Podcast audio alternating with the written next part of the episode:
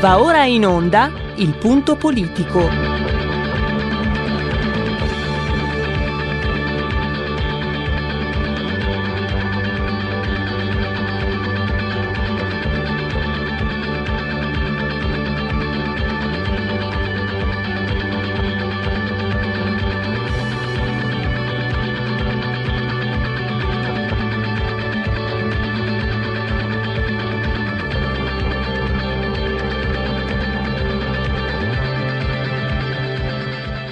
Se non state attenti, i media vi faranno odiare le persone oppresse e amare quelle che opprimono. Malcolm X. C'è una radio, Radio Padania, che io capita qualche volta di ascoltarla ed è veramente una paura ascoltarla, una, c'è una rabbia, una, un odio che è totale e non si può nemmeno pensare a fare spallucce, pensare che questo odio, siccome è irrazionale, occorre in qualche modo dimenticarlo. Occorre in qualche modo farlo rientrare nel dibattito politico. E poi sguatteri del padrone un cazzo. Sguatteri del padrone un beneamato cazzo. Vi invito però ad ascoltare ogni giorno per 5 minuti Radio Padania Libera.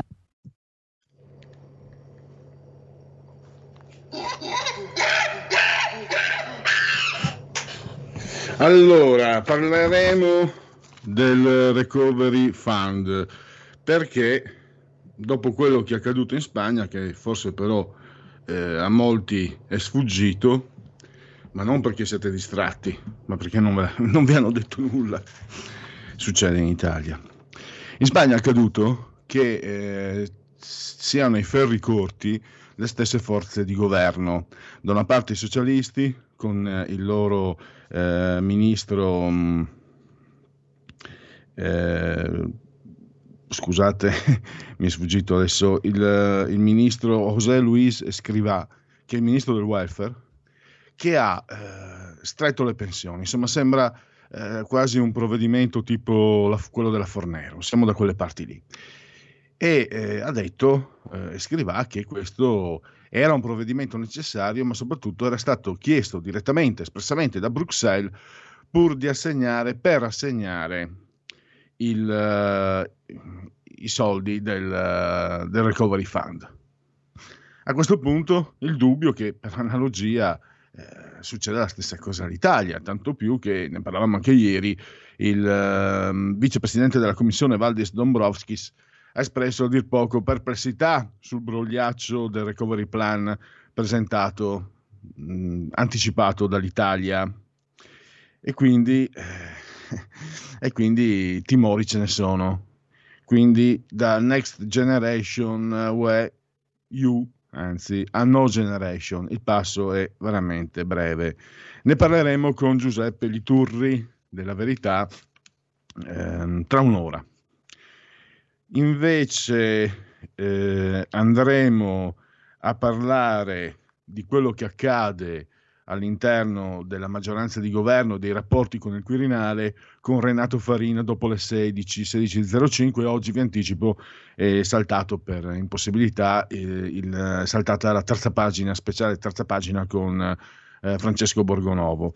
E con Renato Farina, riprendiamo il suo articolo apparso sul libro di oggi, facciamo un po' i, farà, fa un po' diciamo eh, i conti di quello che è il comportamento di Sergio Mattarella che ha concesso, pensate, 5 giorni, 5 giorni a Giuseppe Conte per cercare 5 senatori, sembra quasi il titolo di un film, 5 giorni per 5 senatori.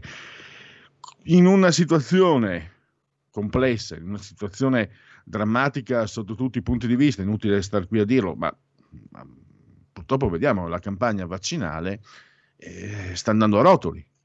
Quindi questo concedere, questo dilazionare, lo strazio, questo lo diciamo noi, che abbiamo visto al Senato ieri l'altro è francamente eh, un martedì, per la precisione, eh, ieri, l'altro ieri, eh, e lascia, lascia perplessi. Se poi facciamo delle analogie, è obbligatorio ricordarsi che nel 2011 una situazione che non aveva il Covid in mezzo, c'era una situazione economica grave, ma non, eh, ma non come quella di oggi, eh, Silvio Berlusconi ottenne anche lui quella che si chiama tecnicamente maggioranza semplice, cioè maggioranza relativa, come ha ottenuto Giuseppe Conte, 156, ma eh, quella assoluta è 161, no? per questo 5. Eh, ottenne al Montecitorio la maggioranza semplice, cioè relativa, gliene mancavano due di voti per avere la maggioranza assoluta e salì al colle. Poi lì non si sa cosa sia successo con Giorgio Napolitano, anche se molto è stato scritto su questo, e se ne uscì rassegnando le, o subendo, lì mm, il punto di interrogativo resta aperto, le dimissioni. Un trattamento di favore come quello che è stato fatto quindi a Giuseppe Conte è eh, controverso, tanto più poi che non è solo eh, Renato Farina, la destra, eccetera, ma Paolone e Paolino Mieli lo ha dichiarato. Non è, è, stato, non è stata concessa il suo tempo al centrodestra tutta, mm, concesse tutte queste possibilità. Quindi, eh, di nuovo, sempre lui, Sergio Mattarella, tanto adorato dai grandi media, ma il cui comportamento desta su perplessità chi osserva con un briciolo d'attenzione il divenire delle cose. E ricorda anche Renato Farina l'articolo 54 della Costituzione, quella che io chiamo più pazza del mondo, che impone do- il dovere di disciplina e onore a coloro che assumono funzioni pubbliche. Non è proprio quello che abbiamo visto in questi giorni, a maggior ragione poi l'inchiesta sul eh, post democristiani, Cesa e accoliti. Quindi con Renato Farina eh, parleremo di questo. Mm, avremo tra quattro minuti in collegamento Claudio Durigon, il problema grossissimo della um, disoccupazione, 662 posti di lavoro persi a ottobre nel 2020 fino a ottobre rispetto all'anno precedente, eh, 31% dei contratti in meno sono la certificazione numerica del fallimento delle politiche di questo governo eh, che ha mh, diciamo, puntato molto di più sulle politiche passive, vedi reddito di cittadinanza, e non su quelle attive, cioè il sostegno all'occupazione, all'ingresso nel mondo del lavoro. Lo certifica anche altri numeri, 19 miliardi per le politiche passive, 3 per le politiche attive. E, infine, ma lo sentiremo prima, oggi un po' la scaletta orale, dal punto di vista orario è un po' rivoluzionata, ma i contenuti sono gli stessi, cambiando l'ordine dei fattori il uh, prodotto non cambia. Eh, con Daniele Scalea del Centro Studi Machiavelli parleremo del ruolo del sovranismo, perché a furia di sentirselo dire, qualcuno pot- potrebbe anche crederci, no? Sovranisti, sporchi, brutti e cattivi. E nella migliore delle ipotesi nazionalisti. Ecco, non c'è niente di tutto vero. Eh, Daniele riprende la frase dell'ex presidente del Senato Marcello Pera, che è particolarmente azzeccata, direi. Sovranista non è colui che si rifiuta di cedere sovranità, è colui che si rifiuta di cederla a organismi che non siano controllabili democraticamente.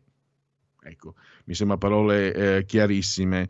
E questo tanto più il sovranismo, se ci pensate, nasce anche nel momento in cui eh, noi, posso usare la prima persona plurale, questa, questa Bossi, eh, Maroni, Salvini, i militanti, anche d- dall'ultimo militante come me ai vertici, eh, la nostra ragione sociale era il federalismo. Ma perché?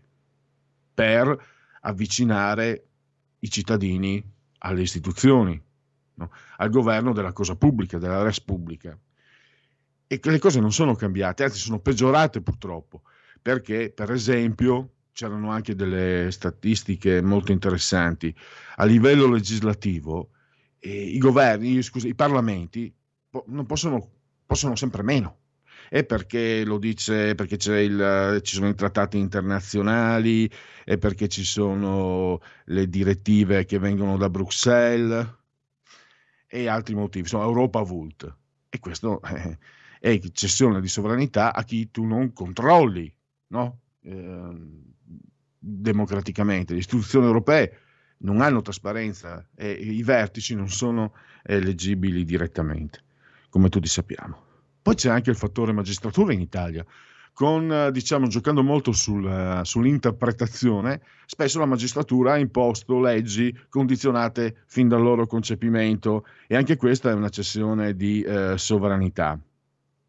Questo ha comportato, e purtroppo lo sappiamo benissimo, la, l'economicidio, lo chiama Daniele, delle classi medie, le tendenze monopolistiche e poi anche, questo è un vizio della sinistra, un vizio esiziale, dice espressamente, cioè mortale per la democrazia, dice Scalea, la, manca- la mancata legittimazione dell'interlocutore o dell'avversario politico cosa in cui sono specialisti eh, i progressisti, le, diciamo chi sta a sinistra, anche se poi ama autodefinirsi eh, democratico, e proprio invece la direzione è tutta eh, un'altra. quindi, ehm, tra l'altro, osserva un'altra osservazione e chiudo, poi passeremo la parola a Claudio Durigon per qui Parlamento. Osserva anche Daniele Scalea con, secondo me, con, con grande ragione, merito, è fuorviante il dibattito europeisti, no, euroscettici, euroinomani come li chiamo io, euroscettici, perché sovran- il sovranista, per il sovranista l'Europa non è nemica, il nemico è laddove eh, ci sia la mancanza di trasparenza, l'opacità del potere, l'impossibilità appunto del controllo democratico e questo è eh, avverso al sovranista ovunque accada. Roma, Bruxelles, Parigi, Berlino. Non può andare bene a chi ha idee, me lo lasciate dire, come le nostre, no? Eh, è un po' un filo comune denominatore questo, no? Che, che penso eh, renda coeso il pensiero di persone che hanno anche idee sul resto molto diverse, ma su questo penso che sia, eh, ci sia una convergenza molto forte. Stop, basta, ho parlato anche troppo, RPL, la vostra voce, la vostra radio, se in regia è tutto pronto direi di passare la parola a qui Parlamento. Qui Parlamento. E allora eh, saluto e ringrazio per la sua consueta disponibilità Claudio Durigon. Benvenuto Claudio. Salve, salve, benvenuto anche a voi. Claudio, allora, è un tema gravissimo e nel tuo comunicato ieri ti do subito la parola. Eh, espliciti come i numeri eh, certifichino la, eh, il fallimento delle politiche passive nei confronti del lavoro. Insomma, il reddito di cittadinanza Purtroppo, purtroppo, eh, io lo dico purtroppo, eh, non ha funzionato e le politiche attive, quelle che dovrebbero favorire l'ingresso del lavoro, non sono per nulla state sostenute. Dico solo quel, questa cifra, 662 mila posti di lavoro persi nel, uh, nei primi dieci mesi dell'anno scorso. E già questo è un dato, certo, la pandemia, le difficoltà, per noi dobbiamo anche guardare preoccuparci del futuro. Se questo è l'indirizzo, il futuro sarà il domani sarà peggio del ieri e dell'oggi.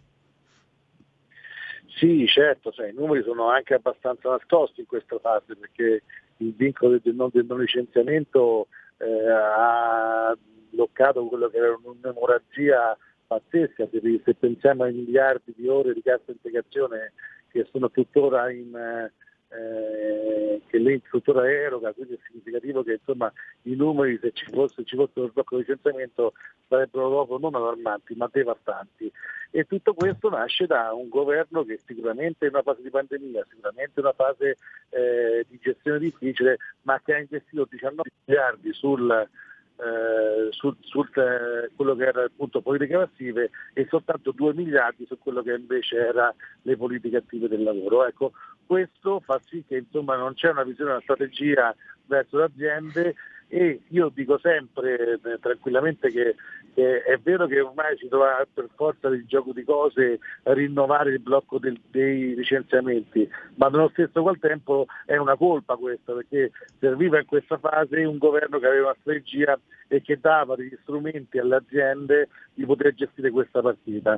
E anche il Recovery Fund, perdonatemi, non ci, non ci vince nulla, non ci vince ciò che in qualche modo sta doveva dare risposte sul, sul, lavoro, cioè il lavoro deve essere al centro delle azioni che metteva Recovery Fund. Invece abbiamo un Recovery Fund che non va a tagliare il costo del, del, del, del lavoro, ricordiamo che l'Italia ha il più alto costo del lavoro di, di Europa, eh, già questo non ci rende competitivi rispetto alle altre nazioni. Eh, poco fa sentivo parlarti, parlare di, eh, parlare di, eh, di, di, sovranismo. Ecco, sovranismo eh, sembra diventato ultimamente una parolaccia. Invece se passiamo dalla, dall'articolo 1 della nostra Costituzione il popolo è sovrano, quindi eh, la sovranità è determinante di questa nostra nazione, quindi prima interessi del, di questa nostra nazione, quindi dovremmo in qualche modo rendere rendere questo passaggio meno drammatico e dare la, la, la possibilità di avere un taglio eh, del cuneo del costo del lavoro e far sì che le aziende potessero ricominciare a tenere aperto e dare eh, al loro lavoratori una strategia diversa, quindi mantenendo più lavoratori sul, sul luogo del lavoro. Ecco, tra l'altro sembrerebbe venuto meno da, dai, dai, voti che abbiamo avuto amministrativi, regionali, negli ultimi due anni, anche il movente elettorale. Il, il, Movimento 5 Stelle non è stato premiato neanche in, in quelle zone de, d'Italia, particolarmente al sud, dove molti hanno attinto al reddito di cittadinanza. Quindi eh, non, non, riesco, sì, non si riesce bene a capire perché non si eh, tengano conto di, di, quello che suggerisci tu, suggerisci la Lega per esempio, ma non necessariamente di quello che dice la Lega, ma di strade che vadano in direzione differente perché questa mi sembra che sia un vicolo cieco. eppure vediamo che la maggioranza, i 5 Stelle soprattutto, difendono a spada tratta questo provvedimento. Ma guarda, io trovo nostro pensiero che noi abbiamo proposto già in legge finanziaria, noi abbiamo dato delle risposte importanti perché abbiamo in qualche modo inserito nel contesto della legge finanziaria una norma che era il contratto espansivo e quello fa sì che le grandi aziende perlomeno possono avere nel loro cassetto di attrezzi una formula per riorganizzare le varie aziende. Ciò che non si capisce, ciò che non si evince è come loro pensano di poter gestire la fase da marzo in poi oppure da quando si sbloccheranno della ripartenza senza aver messo nulla a disposizione delle, delle aziende. Allora ecco, il costo del lavoro. No, non eh, ti sentiamo più Claudio, è andato via l'audio. Forse qualche problema di posizionamento del, del cellulare, direi. Problema di campo, come si dice. Pro- procedo se... nel richiamarlo. Ok. Ecco, intanto saluto il grande Federico. Ciao, Ciao. Pierluigi. Allora, intanto mm, appunto vi, vi, vi aggiorno insomma, sull'argomento che stavamo affrontando con Claudio Durigon che è stato anche sottosegretario al lavoro, siede in commissione lavoro e appunto il fallimento di bonus e incentivi non è quella la strada per creare lavoro e soprattutto eh, adesso che eh, il blocco dei licenziamenti sta arrivando a, alla fine, insomma, non può, essere, non può protrarsi per sempre, ancora di più i fallimenti di questi bonus incentivi faranno sentire eh, il, loro, il, loro, peso, morderanno ancora di più eh, l'occupazione italiana, già messa a durissima prova, insomma, come, come è facile capire. Non so allora se Durigon eh, abbiamo ripristinato. Pochi eh, secondi per Luigi, ci siamo quasi. Benissimo, avvisami pure Federico, non appena Durigon è in, uh, in collegamento, che gli passeremo la parola per, per andare a concludere uh, quello che era il filo del, del suo ragionamento uh, e che stavamo appunto spiegando qui dai microfoni di RPL, la vostra voce, la vostra radio, chi si abbona a RPL campa oltre cent'anni, meditate gente, meditate. Allora, Abbiamo recuperato Durigon. Benissimo, bentornato Claudio. Sì, eccomi. Non so a che punto ci siamo, ci, ci siamo interrotti, però ecco, andiamo al sodo per farvi capire come si possono fare proposte come per esempio noi quando parliamo del taglio di costo del lavoro per le aziende, allora noi sappiamo benissimo che in Italia un punto percentuale del costo del lavoro è circa 3 miliardi e 2. Allora, l'indirizzo che noi volevamo dare, specialmente in questa fase di organizzazione, di ripartenza e anche di strategia per le aziende, era che perlomeno per alcune tipologie di aziende si potesse tagliare il costo del lavoro e quindi anche ridurre questa percentuale di 3 miliardi, 3 miliardi e 2 perché lo facciamo settoriale e far sì che insomma in, in, eh, in, una, in, una, norma di questo recovery fund o comunque sia la legge finanziaria si potessero togliere anche 4-5 punti percentuali. Significava mettere in mano alle aziende quei 10, 12, 13 miliardi che avrebbero fatto sì una strategia sulla, sulla loro eh, possibilità di organizzazione aziendale. E invece purtroppo qui siamo di fronte a REM, a RAM, eh, per farvi capire reddito di emergenza. Eh, abbiamo visto ancora ieri un'altra notizia ancora più, più incredibile da parte dell'Inps dove c'è stato un boom di assunzioni, pensate sapete dove? Nel corpo e badanti, ma guarda un po', ne eravamo, ridotti, eh, ridotti scusate, dal fatto che nel momento in cui eh, fatto, è stata fatta quella famosa sanatoria del governo Conte e Bellanova, sarebbero state queste le tipologie delle, delle, delle, delle persone che avrebbero richiesto questa sanatoria. Ecco, un governo che non ha minimamente una visione di strategia del lavoro. Guardate, io sono molto preoccupato perché avere un ministro del lavoro che è succube delle politiche eh, assistenziali sia del Monte 5 Stelle ma soprattutto della, della, della famosa CGL, ecco questo mi, mi imbarazza non poco. E quando il Premier Conte arriva in aula per chiedere la fiducia e parla dei sindacati, ringrazio i sindacati dove, dove, i sindacati hanno fatto anche uno sciopero, quindi ringrazio soltanto la CGL in questo caso e pensiamo che invece di ringraziare i lavoratori che in questa fase hanno dato tanto e anzi specialmente sia della sanità ma anche per gli altri settori hanno dato delle risposte importanti a quello che era il mercato in quel momento. Ecco, in chiusura, ehm, Durigon, abbiamo, mi sembra, confermami se dico una cosa sbagliata, Abbiamo la, la, rappresentazione plastica di quello che è l'idea del governo. Sto pensando ai ristoratori, operatori turistici, eccetera.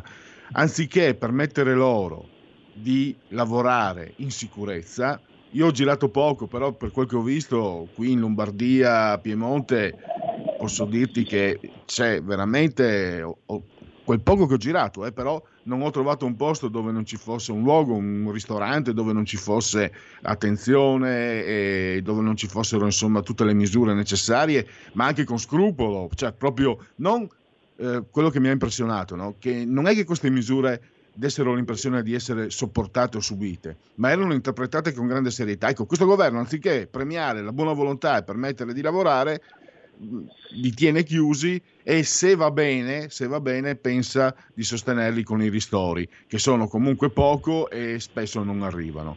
Mi sembra che questo sia una fotografia del, del pensiero di Allora, guardi, io le dico ancora di più, le dico, le dico, le dico ancora di più su questo punto di vista. Allora, noi abbiamo visto tutte le azioni che fatte dal governo, dai bonus monopattini, al bonus rubinetti, al bonus all'acquisto delle, delle, delle, delle, banchi a rotelle, tutte politiche assistenziali e fatte male a pioggia. Faccio un esempio, oggi era importante capire veramente se un'azienda era in difficoltà e a quell'azienda casomai elargire le somme che servivano per andare avanti in questa fase. Invece è un governo che ha fatto prendere i famosi 600 a tutti, perché i 600 erano famosi che parlavano di loro, stati loro che non, hanno messo norme applicative che potevano andare soltanto esclusivamente alle persone che ne avevano necessità e invece hanno fatto questa politica assistenziale come il consenso si, si acquista per, per, per 600 euro, il consenso si acquista per norme vere, per volontà di fare le cose, per politiche, ecco loro non, non ne hanno. Gli ristoratori, gli ristoratori dovevano, nel caso in cui c'erano chiusure, dovevano essere rimborsati, dovevano essere rimborsati secondo il loro fatturato doveva essere rimborsati secondo fatto e, e, non il 20% del loro fatturato, ma come in altre situazioni anche il 75-80%. Noi stiamo facendo fallire i ristoratori che saranno costretti a vendere a chi e a che cosa? Ma questo pericolo lo hanno in testa sì o no? Una sanatoria per dare queste possibilità di dare una possibilità a questi ristoratori di non pagare tasse, addirittura ci sono ristoratori che dovevano prendere i 10.000 euro e dovevano pagare tasse per 15, cioè una cosa da pazzi, cioè non hanno proprio una visione di, di insieme di ciò, di, ciò, di, ciò, che stiamo vivendo. Quindi no soldi a pioggia, soldi mirati a chi davvero necessitava in questa fase e poi chi ha speso soldi per la riapertura a, a tasca, la tasca loro doveva in qualche modo essere risarcito di tutto quello che aveva, che aveva, speso. Ecco, questo secondo noi è il dramma che stiamo vivendo, è il dramma che di un, di un governo mio perché speriamo arrivo, lo dico eh, con tutto il cuore, vado a casa il prima possibile perché l'Italia non può continuare con questa liturgia drammatica che ci sta portando il governo Conte.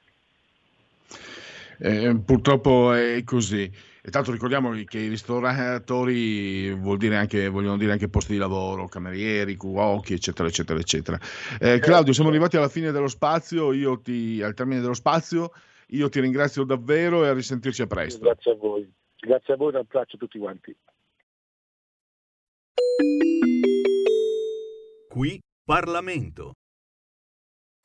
Il futuro appartiene a chi fa squadra. Le radio italiane si uniscono per giocare la partita da protagoniste. Nasce l'app Radio Player Italia. 140 stazioni in una sola rete. Scegli la tua preferita e ascolta il suono perfetto del digitale. Gratis, senza registrazione, senza interruzioni, compatibile con tutti i device. Le notizie, la compagnia, la musica scelta da chi la ama, la conosce e la vive. Scarica Radio Player Italia. Il futuro batte con la radio nel cuore. Anche RPL è disponibile su Radio Player Italia.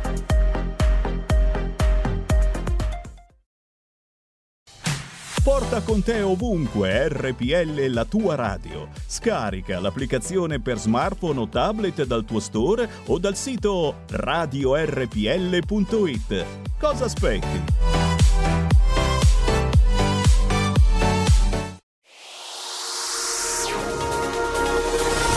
Exclusive Dance Chart. Exclusive Dance Chart. Ciao belli, sono Max Martinelli. Con la DJ Isabi vi aspetto su RPL per farvi fare tanti saltelli con la Exclusive Dance Chart, la classifica dance nazionale. Dalle 23 il sabato, se avete voglia di dance, vi aspetto su RPL con la Exclusive Dance Chart. Tanti saltelli con la B e il Martinelli su RPL. Exclusive Dance Chart.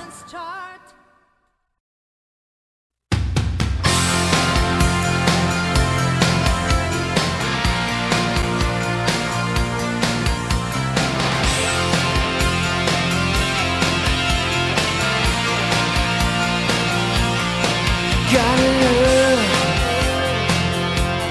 for destruction. Gotta feel the danger tonight.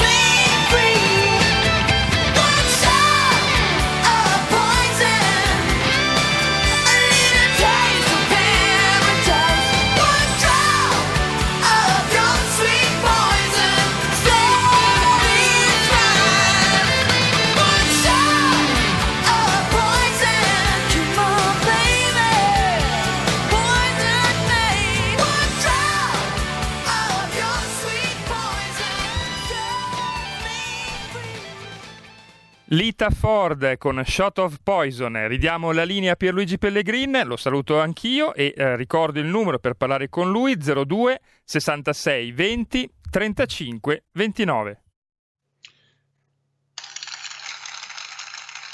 Applausi per i nostri tecnici Federico e Giulio Cesare e applausi anche per la loro proposta musicale. Loro sono lì in studio materialmente, fisicamente, io sono lì spiritualmente, fisicamente da remoto.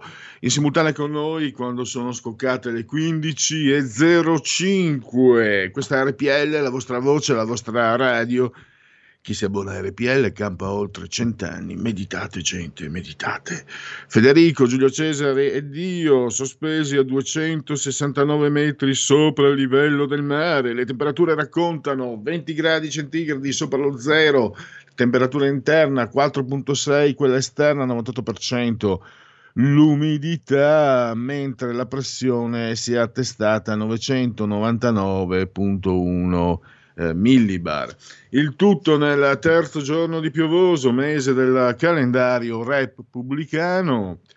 Ne mancano di giorni 343 secondo i gregoriani alla fine. Per tutti è un venerdì Vinars 22 di gennaio anno domini 2021 o 2021. Come sempre un abbraccio forte, forte, forte, forte, forte alla signora Carmela, alla signora Clotilde che ci ascoltano attraverso il televisore, dal televisore utilizzando il canale 740 740 740 e naturalmente un caloroso saluto e ringraziamento per l'attenzione anche a coloro che ci seguono attraverso le applicazioni iOS e Android, quindi col, con lo smartphone, con l'iPhone, con la smart TV, con Alexa, accendi RPL, RPL Radio. Ve ne staremo riconoscenti, passaparola e naturalmente poi sempre numerosi coloro che ci ascoltano eh, attraverso cullati dall'agido suono digitale della Radio DAB oppure attraverso internet. Io vado avanti, interrompetemi pure dalla regia se ci sono interventi telefonici, altrimenti direi che a tempo non aspetti tempo, potremmo appropinquarci alla seconda rubrica canonica del punto politico, vale a dire al Segui la Lega. Segui la Lega è una trasmissione realizzata in convenzione con La Lega per Salvini Premier. Ecco qui ehm, quasi un po' eh, a riprendere quello che ci spiegava prima Claudio Durigoni, i sette punti economici che la Lega continua, campeggiano. Eh, mi sembra anche senza, non, sono, non siano state fatte strumentalizzazioni o polemiche, ma io sono di parte e magari non le ho viste. Mi sembra sia mancato molto il confronto su insomma se c'è qualcosa di buono puoi farlo tu e prendertene nel merito ma eh, da questo punto di vista uh, non c'è orecchio da parte del governo. Orecchie, occhi e orecchie invece per uh, gli esponenti della Lega in video e in audio. Lo potete, potete aggiornarvi anche uh, voi attraverso il sito legaonline.it scritto legaonline.it potete anche iscrivervi.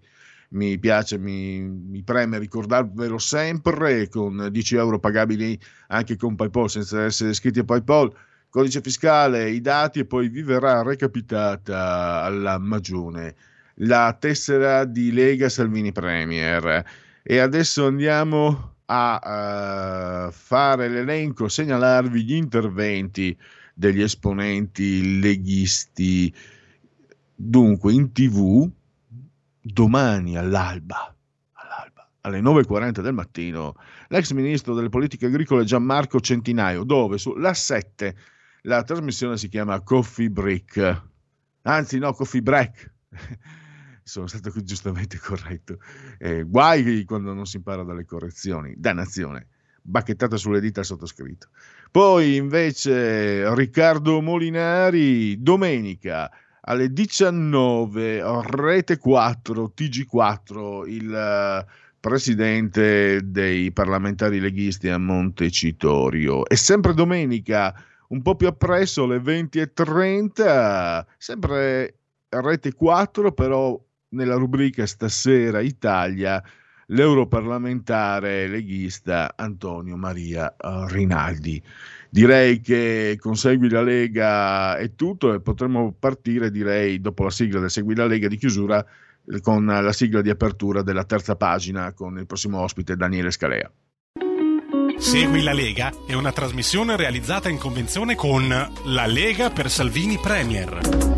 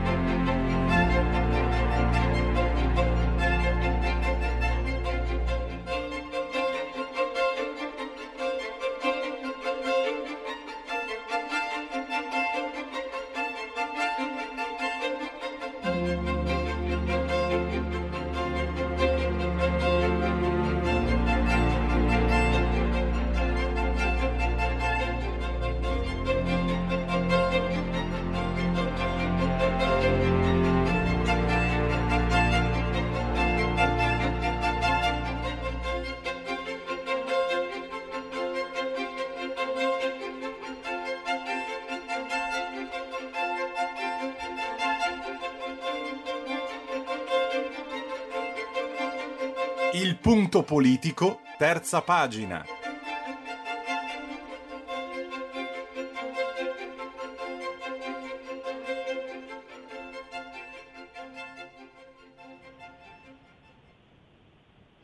E parliamo di sovranismo e democrazia, due termini che concordano perfettamente, anche se è interesse da parte di qualcuno far apparire le cose in modo opposto.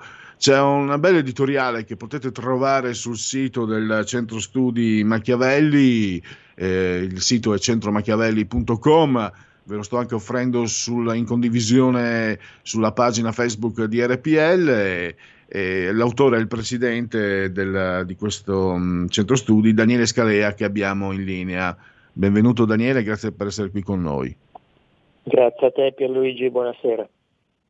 Ecco, mh, permettimi Daniele, eh, io suggerirei veramente eh, di leggere questo, di diffondere questo articolo perché secondo me, come sempre, hai avuto anche il dono della, della- non solo della profondità ma della chiarezza, cioè eh, ci si rende conto esattamente di cosa significhi, magari lo abbiamo in testa ma magari non sappiamo esplicitarlo e poi io aggiungerei anche l'altro articolo, quello che tu hai dedicato a Trump, Trump è morto, viva Trump, dove eh, fai le distinzioni, secondo me opportune, molto opportuna, tra Trump e il trumpismo, perché magari è troppo comodo far passare certi gesti trumpisti, eh, i terapiattismi, i negazionismi, i capitolilli, eccetera, come se appartenessero al, um, al pensiero sovranista. Eh, questo tuo editoriale com- si apre con una frase che, che voglio leggere, sovranista non è colui che si rifiuta di cedere sovranità, ma di cederla a organismi non controllabili democraticamente. Sono parole di Marcello Pera, ex Presidente del Senato, parole peraltro che a un leghista ormai un po', un po' antiquato come me hanno fatto venire in mente il, uno, anzi, il principio di, di- la, il, diciamo, la ragione sociale, il codice genetico della Lega, del leghismo, è il federalismo. E il- per chi ha letto, per chi un po' miglio e non solo miglio, ovviamente, eh, quello che ha detto Marcello Pera si adatta assolutamente al sovranismo, ma secondo me anche al, al federalismo, anche il concetto di federalismo, anche se non è da lì che voglio partire naturalmente, ma mi piace vedere una sorta di, di- di legame, di, di concatenazione no, tra leghismo e sovranismo, però magari mi sono spinto troppo. Ti do la parola per eh, quindi partire da questa frase di Marcello Pera e eh, spiegare il- qual è l'architettura del pensiero sovranista. E dunque, se ci pensiamo bene, eh, il sistema della democrazia rappresentativa prevede che noi in qualche modo cediamo delle prerogative della nostra sovranità a un nostro rappresentante, uno più rappresentante che vanno nel Parlamento e la esercitano per nostro conto. Quindi non è in sé eh, problematico il fatto che non si rimanga assolutamente direttamente sovrani, ma che ci sia qualcuno che eh, eh, eserciti al posto nostro quella che è la nostra sovranità. Il problema ovviamente è che quella persona deve rimanere entro una certa misura eh, da noi controllata, quello è il cuore della democrazia. Il nostro rappresentante in Parlamento fa le nostre veci e noi siamo in grado di, di giudicarlo e quando si ritorna a, a votare di confermarlo o di eh, cambiarlo e sceglierci un altro rappresentante se non è stato eh, all'altezza. In ogni modo rimane sempre un controllo effettivo su quello che, che lui fa, che è quello che non sempre funziona eh, in altri contesti Mm, e lì viene appunto il problema della non democraticità, del non controllo democratico di eh, enti e istituzioni a cui più o meno formalmente abbiamo ceduto una parte della, della nostra sovranità che non è solo quella nazionale, ma appunto ci tenevo, come ho spiegato nell'articolo, a dire è la sovranità di ciascuno di noi. Noi come cittadini siamo eh, in parte sovrani della Repubblica, che appunto vuol dire la cosa pubblica. E, mh, quindi il fatto che all'interno dell'Unione Europea indubbiamente ci siano diverse istituzioni e ordinamenti che non sono controllati democraticamente o il fatto che ci siano, al di là dell'Unione Europea in sé, dei meccanismi internazionali che tendono a scavalcare la, mh, i parlamenti nazionali, la- la- la democrazia e così, e così via. Ad esempio eh, c'è tutto questo fenomeno che è stato descritto da vari studiosi di eh, legiferazione tramite trattato internazionale, quindi chi è che dovrebbe emanare le leggi? Soltanto il popolo sovrano tramite il Parlamento. Questo spesso non è vero perché ci sono invece tutta una serie di leggi che ci arrivano tramite dei trattati internazionali, delle direttive UE, delle risoluzioni ONU e così via, eh, delle dichiarazioni tra più paesi, eh, eccetera, che improvvidamente i nostri rappresentanti, magari senza capirla, hanno, hanno firmato mh, in altri casi invece capendole benissimo e volendo eh, firmarle, ma fatto sta che ci si ritrova alla, eh, spesso anche qualcuno, qualche solone in tv ci dice sì, il popolo vorrebbe questo, ma questo non si può fare. Poniamo, che ne so, la famosa questione dell'immigrazione, per cui la volontà eh, diciamo, della maggioranza del popolo italiano di porre un freno all'immigrazione incontrollata è abbastanza chiara, ma poi c'è sempre qualcuno che ti dice no, non lo puoi fare perché c'è la data convenzione, non puoi fare perché c'è dato il regolamento, non lo puoi fare perché c'è la Costituzione che viene interpretata nelle maniere più forzate possibili e finisci con il ministro dell'interno che ha fatto la cosa più ovvia del mondo, cioè difendere i confini del proprio paese da degli ingressi clandestini che va sotto processo per questo.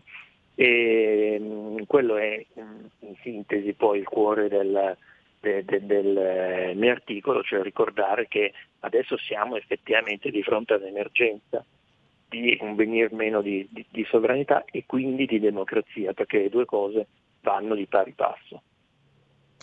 Ecco, in- infatti, no, tra l'altro mi ricordo già qualche anno fa, credo fosse su Italia Oggi, un articolo che eh, dava le percentuali ormai molto elevate nelle politiche economiche, se va a dire, ma anche per il resto delle direttive europee, Europa Vult. Ma il problema, tu sei stato veramente chiaro no, all'inizio, non è il fatto che Europa Vult, è il fatto che l'Europa può volere a patto che sia eh, una- un organismo controllabile dai cittadini, eh, cosa che, mm, che viene meno, come viene meno anche per esempio c'è una parte importante del tuo articolo, Daniele, quello che riguarda la magistratura, no? che con proprio, diciamo, eh, la propria influenza basata sulle, sulle possibilità interpretative ha, questo lo dico io, non l'hai scritto tu, mi permetto di dirlo io, ha eh, diciamo, fatto nascere leggi che erano già condizionate fin dal loro concepimento e anche questo è eh, una delegittimazione del Parlamento che eh, fino a prova contraria dovrebbe avere lui eh, il potere legislativo in nostra rappresentanza. Anche questo è un altro capitolo molto, eh, molto importante. Sottoscrivo il eh, tuo commento, nel senso che sono d'accordo, è un problema sotto gli occhi di tutti che la magistratura sta ingerendo fortemente in politica, non solo sotto forma di eh, indagini e processi più o meno ad orologeria e purtroppo eh, l'Italia di questo ha, ha una lunga eh, storia negli ultimi decenni, ma anche e soprattutto di tentativi di eh, reinterpretare forzosamente le leggi e porre la propria visione eh, a dispetto di quello che invece sono appunto le leggi che vengono fatte eh, nella sede leg- dove devono essere fatte, il Parlamento. Ancora una volta, per rimanere all'esempio che stavo facendo prima, sappiamo bene come alcune parti del decreto sicurezza eh, abbiano trovato delle difficoltà a essere effettivamente applicate nei tribunali perché qualsiasi magistrato si eh, arrogava il diritto di decidere cosa a suo avviso fosse costituzionale o meno, come se non esistesse una Corte Costituzionale eh, per fare ciò. Abbiamo avuto delle de, de altre sentenze molto, molto dubbie, pensiamo a quelle su, riguardanti Carlo Racchetta e così via, per cui poi abbiamo una parte della magistratura che certo ci sono le leggi fatte dal Parlamento, ma siccome alla fine eh, la giustizia la amministriamo noi, eh, le, le reinterpretiamo, le rigiriamo come vogliamo o le, le disapplichiamo come vogliamo dicendo che qualsiasi cosa non è costituzionale se non piace a noi e allora a quel punto a che ci sta a fare il Parlamento se le leggi le decide eh, la magistratura, però viene meno tutta la separazione dei poteri, chi giudica non è anche chi, eh, chi deve fare le leggi. E poi ricollegandomi al um, giusto parallelo che facevi tu col federalismo all'inizio, esattamente così, perché ovviamente eh, la sovranità a controllo eh, democratico che va anche in Europa, ma c'è anche un altro principio, quello della sussidiarietà, che tra l'altro sta nei trattati europei ma che viene eh, costantemente disatteso e, e ignorato, cioè che il livello più alto, quello dell'Unione Europea, dovrebbe intervenire soltanto su alcuni specifici eh, temi in cui è effettivamente necessario perché il livello più basso, quello nazionale o quello regionale, non possono farcela da soli. È così che idealmente dovrebbe funzionare. Ehm, io direi non solo uno Stato federale ma uno Stato in generale, cioè uno Stato che non vuole dominare su tutto ciò che fanno i, i cittadini, perché anche se noi avessimo un'Unione Europea democratica, eh, immaginiamoci che eh, funzioni con un governo direttamente eletto e così via, avremmo sempre il problema di una eh, entità enorme che se non ci fosse il principio di sussidiarietà, quindi potremmo chiamarlo un ordinamento federale anche per comodità, vedrebbe magari se gli italiani non sono, uh, sono costantemente in, in, disaccordo con quella che è la visione, de, de, de, ad esempio dei nord europei che sono di più di, di noi, la nostra parte è costretta eh, ogni volta ad accettare mh, le decisioni de, della, della, maggioranza.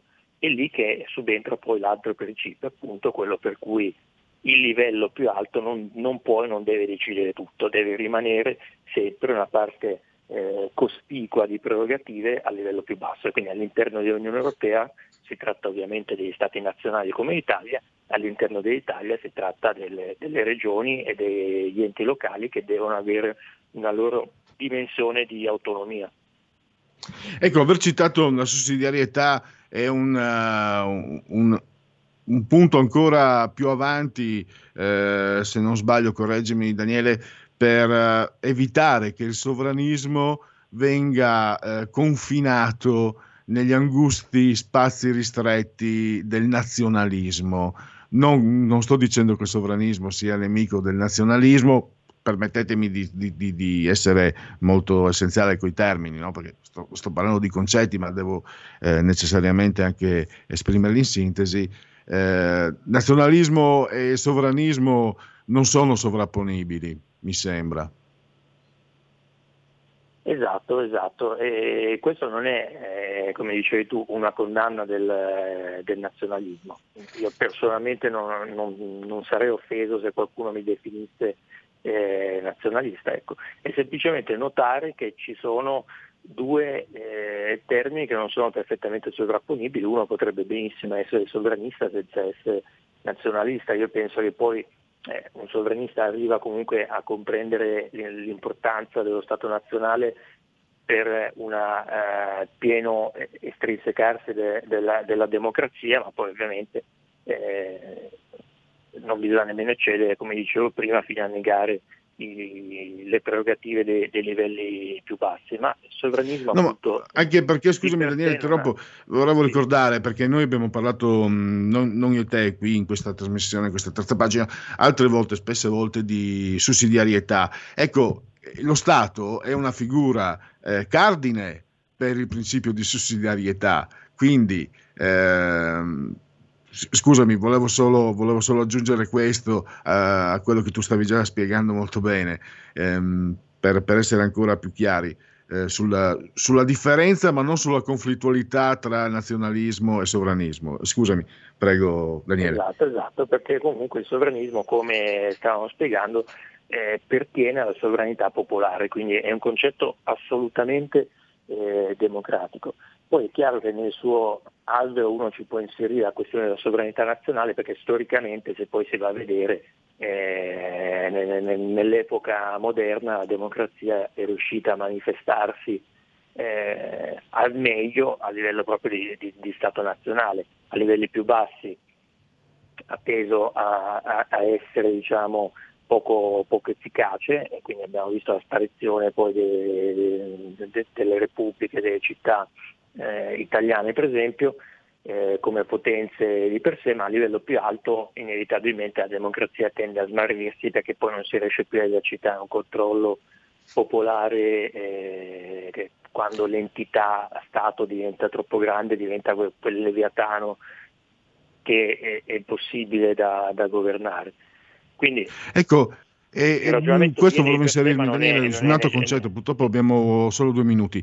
Eh, in democrazia è necessario che eh, gli attori, i protagonisti si, si legittimino l'un l'altro, cosa che non succede da una parte eh, la sinistra, progressisti, comunisti, chiamateli come volete, l'abbiamo sotto gli occhi tutti i giorni. A me viene anche da dire, ma se i sovranisti sono così brutti, sporchi e cattivi, sono eh, mh, illegali, eccetera, prende, permettimi di usare la prima persona plurale, prendeteci e metteteci tutti in galera, perché c'è qualcosa che non funziona se tu dici che io sono fuori legge e però ammetti che io vada alle elezioni. E questo è un, è un vulnus eh, terribile, perché mi sembra che sia anche preda sia di, di bassi istinti che di interessi nascosti. Sì, ti, ti suggerisco di non dargli quel suggerimento troppo a voce alta perché temo che potrebbero prenderlo, in un futuro, prenderlo a lettera in un futuro prossimo. Cioè in Beh, qualcuno l'ha fase- detto in effetti, hai ragione Daniele, Eh, qualcuno l'ha detto sì, in seriamente. questa fase abbiamo comunque una, una sinistra che ha preso una deriva ideologica, non è la prima volta ovviamente, qui abbiamo conosciuto in Europa soprattutto la, le- fortissime correnti comuniste e così via, ma eh, dopo gli anni 90 in cui se- sembrava comunque essere entrato questo, invece la sinistra ha preso un'altra deriva eh, ideologica che è di condanna e ripudio totale rispetto alla società, alla civiltà, alle tradizioni occidentali, in generale a quelle de- de- delle nostre nazioni europee e così via.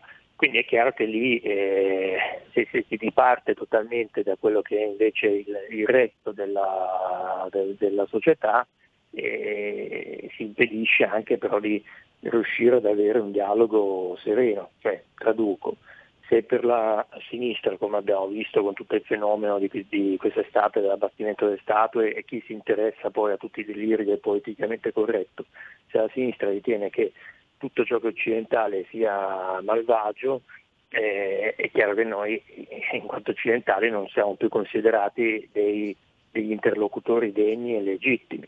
Viene disumanizzato l'altro, viene totalmente delegittimato e questo è il motivo per cui ogni volta che c'è un politico di destra che vince le elezioni, la reazione della sinistra non è sì ok non ci piace però eh, eh, si fa opposizione corretta e accettiamo che, che quella persona ci possa essere, speriamo governi bene e così via, che è la posizione che in genere ha una persona di destra quando vince la sinistra, ma invece la loro posizione è No, Dio, questa è la nuova l'ennesima nuova reincarnazione di Mussolini e o Hitler, è, è un mostro, chiunque l'ha votato un mostro e, e loro distruggeranno la democrazia. Daniele, purtroppo solo 10 secondi. Eh, abbiamo, hai eh, esplicitato molto bene, con grande chiarezza, eh, i concetti del sovranismo. Io suggerirei in chiusura, sempre partendo dal tuo articolo, che ci sono frutti reali. Lo hai chiamato economicidio delle classi medie. Questo è il risultato della mancanza di sovranismo. Mi sembra che quello possa essere, eh, Daniele, anche un, un punto di partenza, visto la gravità e la realtà non è un'invenzione eh, che, che le classi medie siano in difficoltà enorme. Sì, in pochissimi secondi, non è purtroppo una difficoltà enorme, è proprio una progressiva e inesorabile sparizione del ceto medio da- all'interno delle società occidentali, frutto di- della globalizzazione così come è, è stata fatta, quindi la sparizione de- delle frontiere e vediamo che c'è una piccola parte di, di società che si va sempre più arricchendo con le punte, quelle dei, dei super ricchi, di Amazon, dei social network, eccetera, che hanno dei, dei livelli di eh, ricchezza eh, al di fuori del, del concepibile e il resto della popolazione che tende- tendenzialmente si impoverisce o comunque vive in uno stato di costante precarietà, per cui anche se stai bene c'è sempre il pericolo di eh, retrocedere perché eh, non c'è la certezza del lavoro, non c'è la certezza del reddito e, e così via. Ma se sparisce Certo. il ceto medio, quello che ha sempre dato eh, stabilità a, a- a un paese, eh, viene inevitabilmente messo in crisi anche il suo spirito, anche quello democratico. Ecco, chiuso io, eh, mi per- permettimelo Daniele, il ceto medio che viene massacrato nel momento in cui, lo dico da ex operaio e figlio d'operai, noi operai siamo diventati eh, ceto medio, siamo diventati piccolo borghesi, grazie a un, comunque a un sistema che ha funzionato. Quindi nel momento in cui si è esteso, bam, ci stanno massacrando. Daniele, io purtroppo davvero devo chiudere, ma noi ci sentiremo nuovamente, ti ringrazio ancora e a presto. Grazie a voi. Stai ascoltando RPL. la tua voce libera, senza filtri né censura. La tua radio. Wow, che bella auto nuova! Chi ha parlato? Sono io, la Digital Radio. Ma io non ho la Digital Radio. Questo è quello che pensi tu, analogico che non sei altro. Io invece sono qui. Yuhu! Proprio nella tua auto. Mi vedi? Mi senti? Forse la Digital Radio è già nella tua auto per farti vivere tutto il piacere del suono perfetto. Controlla bene se hai la funzione DAB Plus. Da quest'anno di serie su tutte le auto nuove. Dibidi dobidi dab. Anche RPL, la tua radio, è in Digital Radio. Porta con te ovunque RPL la tua radio. Scarica l'applicazione per smartphone o tablet dal tuo store o dal sito radiorpl.it. Cosa aspetti? In quanti ti promettono trasparenza, ma alla fine ti ritrovi sempre con il bollino rosso e non puoi dire quello che pensi. RPL. La tua radio. Non ha filtri né censure. Ascolta la gente e parla come la gente.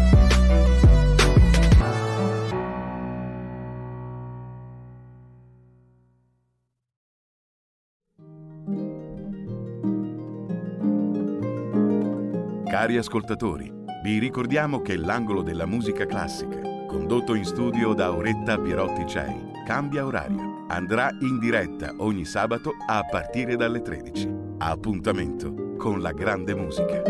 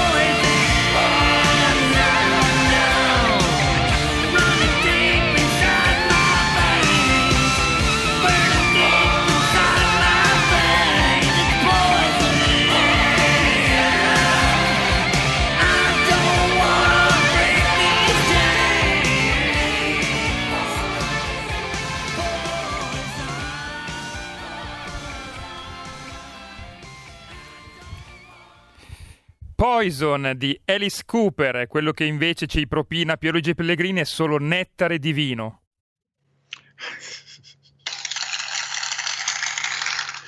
Se non sbaglio, Alice o Alice, no, Alice, io la pronuncio, eh, Cooper, eh, grande Giulione, eh, confessò una, una versione diver- un po' differente nei contenuti ma non nella forma, di un episodio, se non sbaglio lui, che durante un concerto, sto parlando di 40-50 anni fa, io non ascolto quel genere musicale, però sono sempre molto attento, durante un concerto gli gettarono un pipistrello e lui lo morse, lo, lo- lo spezzò in due coi denti, eccetera. Lui raccontò che quando vide arrivarsi addosso il pipistrello era convinto fosse di, di plastica, fosse finto, e che quindi non volesse fare un gesto così, eh, così terribile, insomma, così agghiacciante. Ma che belli esempi! State lì. Il cantante preferito da Batman e Robin. Tra l'altro, nei fumetti la musica entra poco, c'è solo mm, Giancarlo Berardi di Ken Parker e Giulia che introduce. Eh, c'era qualcosa anche nel commissario Spada, eh, altrimenti i fumetti non, non- non trattano, non fanno entrare eh, la musica.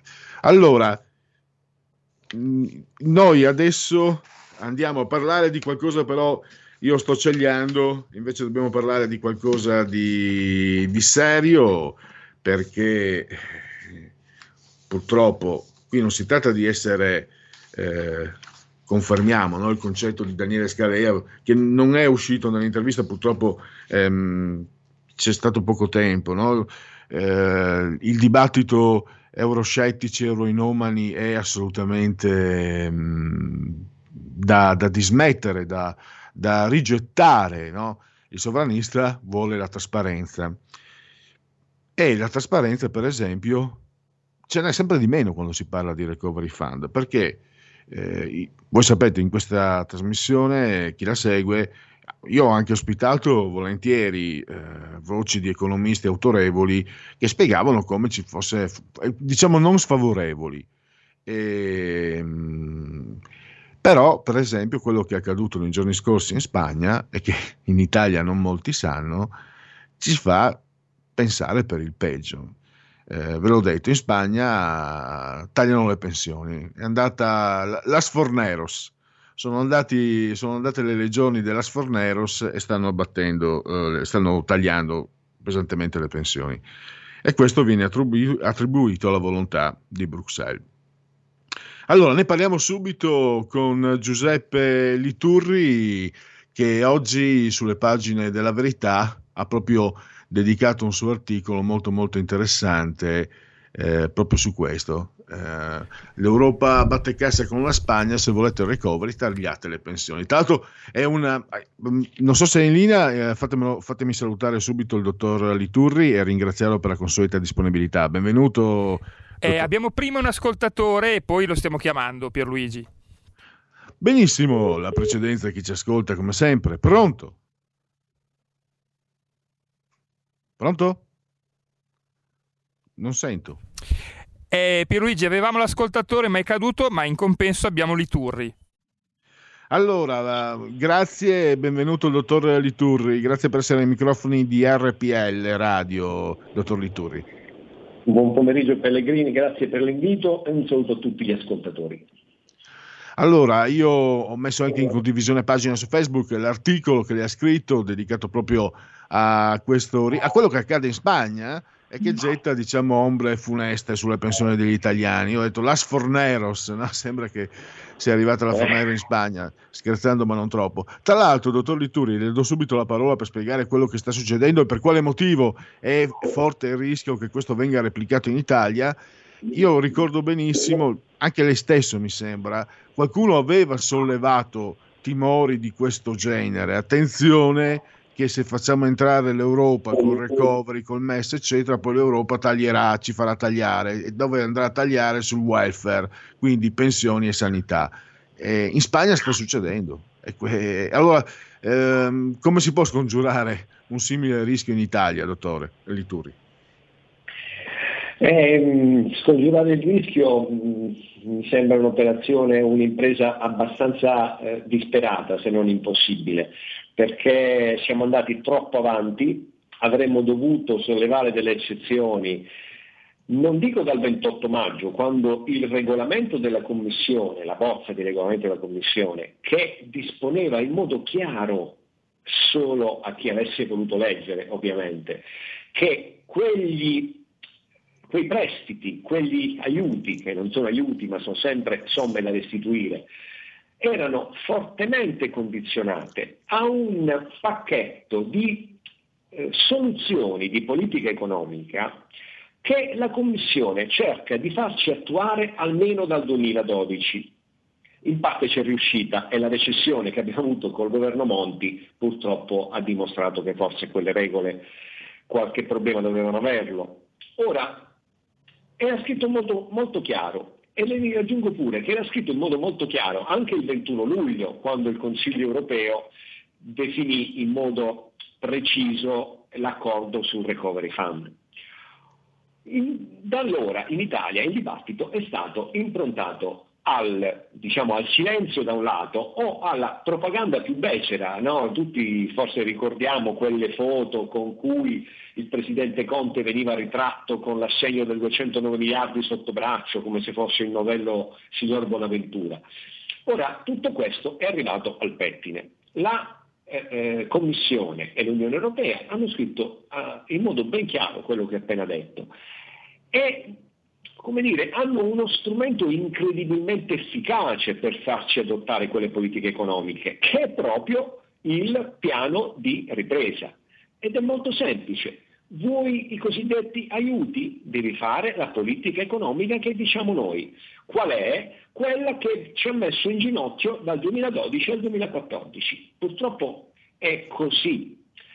Ora, perché mio personale parere è, è, diciamo, eh, improntato al pessimismo circa la possibilità di ribaltare questo quadro? Perché siamo andati troppo avanti, cioè il regolamento sta per diventare esecutivo, il Consiglio lo adotterà tra pochi giorni, i paesi europei, l'Italia in testa, sono eh, alle prese da diverse settimane con la redazione di questo piano e come dire, la, eh, eh, l'esempio delle nuvole all'orizzonte ce l'ha dato la Spagna. La Spagna, al contrario di quello che ha fatto l'Italia, ha redatto un piano un po' più dettagliato e non ha potuto esimersi dallo scrivere le cose che anche alla Spagna vengono chieste dall'Unione Europea, e cioè un bella, una bella diluizione, un bel taglio alle pensioni. Tutto questo però politicamente in Spagna è indigeribile e quindi lo scontro è partito. Eh, c'è uno scontro politico molto importante, c'è il partito che, eh, diciamo, Podemos che ha minacciato di non votare questo provvedimento e c'è la Commissione che continua a minacciare. Cioè, ormai siamo al, mh, all'esplicita, alla palese manifestazione di un conflitto che covava sotto traccia.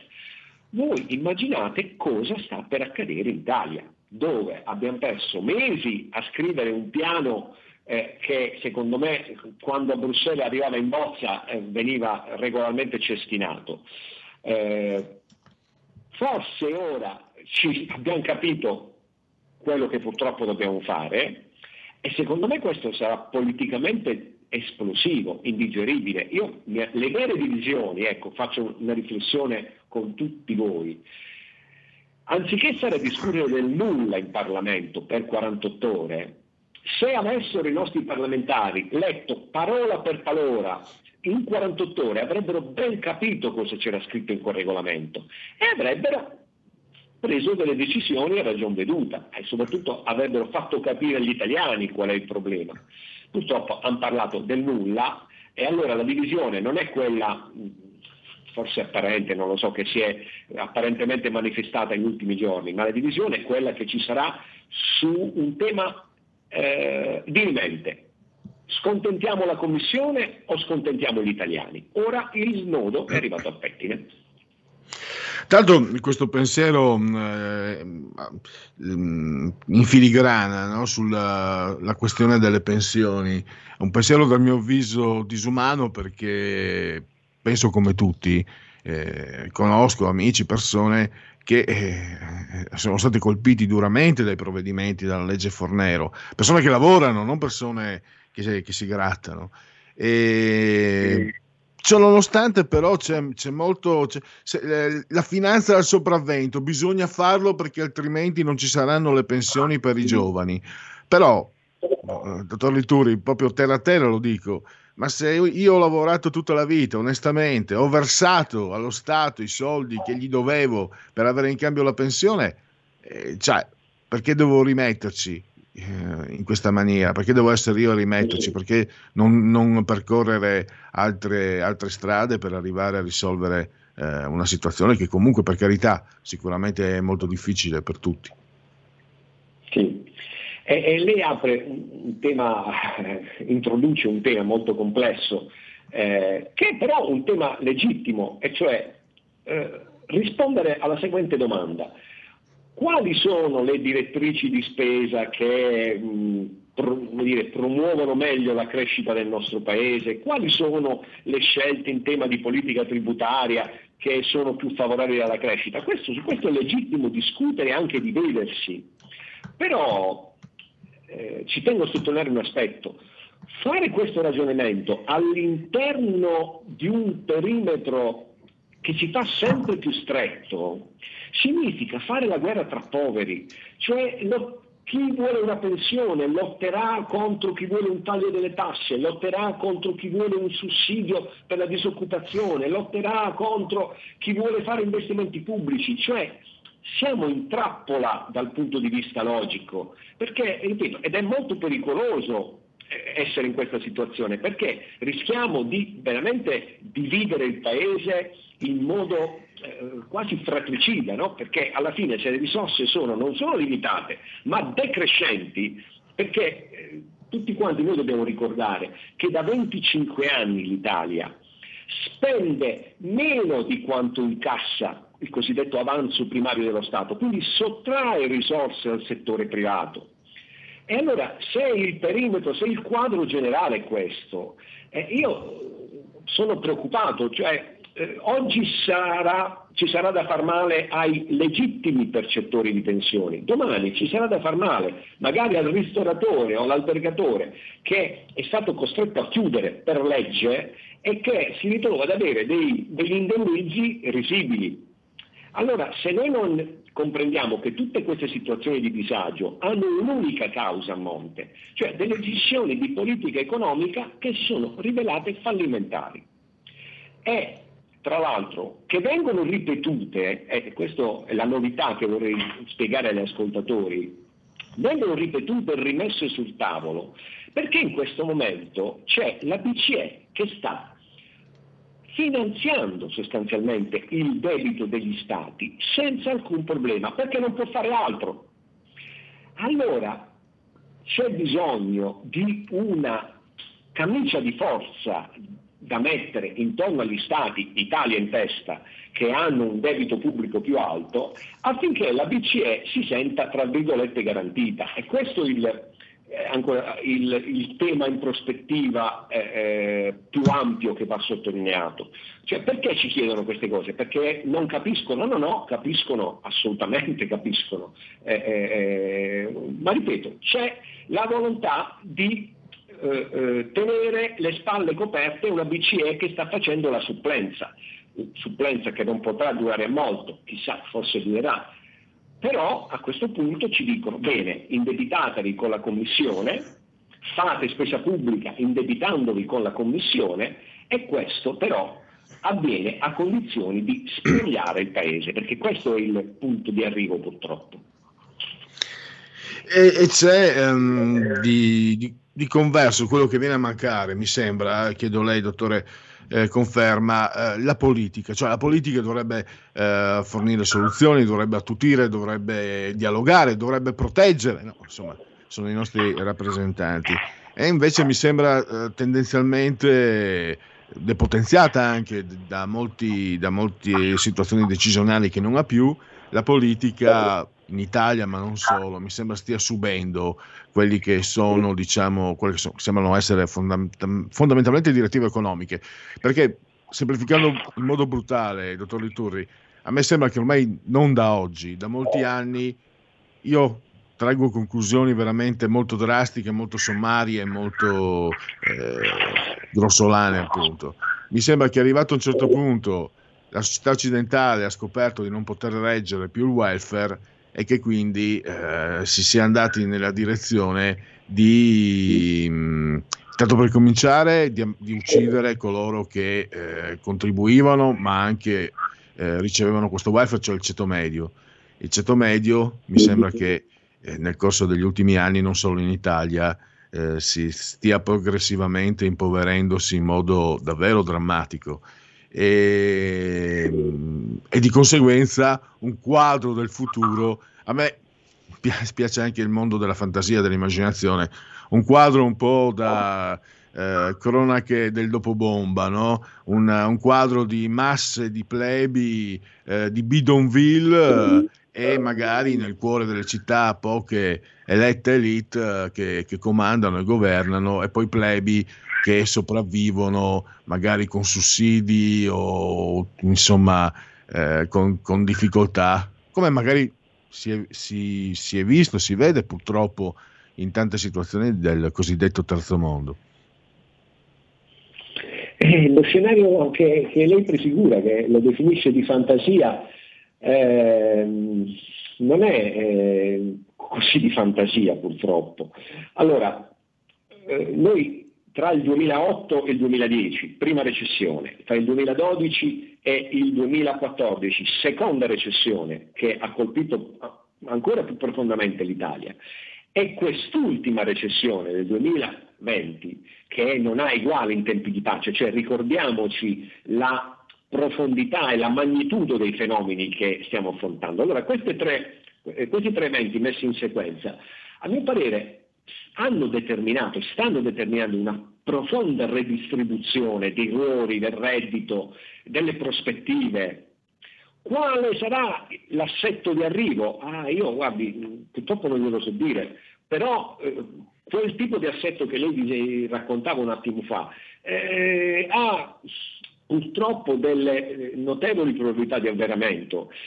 E, e sottolineo un aspetto grave, cioè un mondo dove non si produce, dove la gente viene allontanata dal settore produttivo, è un mondo davvero destinato a cadere anche sotto altri profili che non siano quelli puramente economici. Cioè la decadenza poi va, va eh, dappertutto.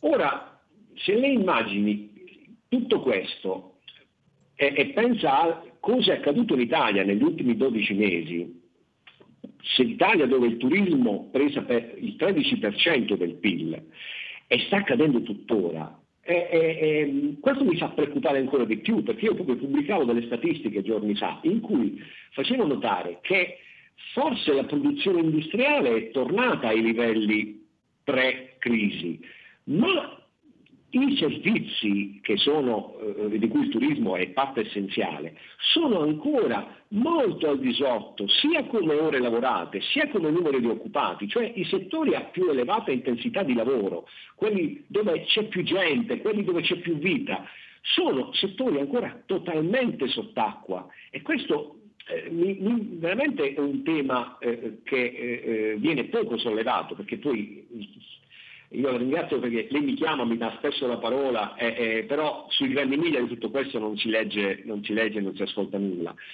Allora, Anche perché, mh, professore, volevo chiudere, purtroppo il tempo stringe, eh, richiamando la, la, parte finale del suo articolo, dove lei spiega come eh, siano già stati stanziati 118 miliardi in tre anni come fondo di rotazione proprio per l'attuazione del Next Generation EU e quindi si potrebbe in qualche modo eh, ridurre le, conseguenze negative, le possibili conseguenze negative del Recovery Fund.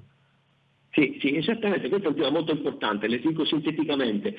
Il nostro bilancio ha previsto che si spendano delle somme importanti, fino a 118 miliardi, per fare degli, degli investimenti il punto è, non deve decidere l'Unione Europea cosa è bene per l'Italia e il fatto che le leggi di bilancio abbiano messo quei fondi significa che il problema di dove trovare i soldi non esiste perché li abbiamo già messo in legge di bilancio.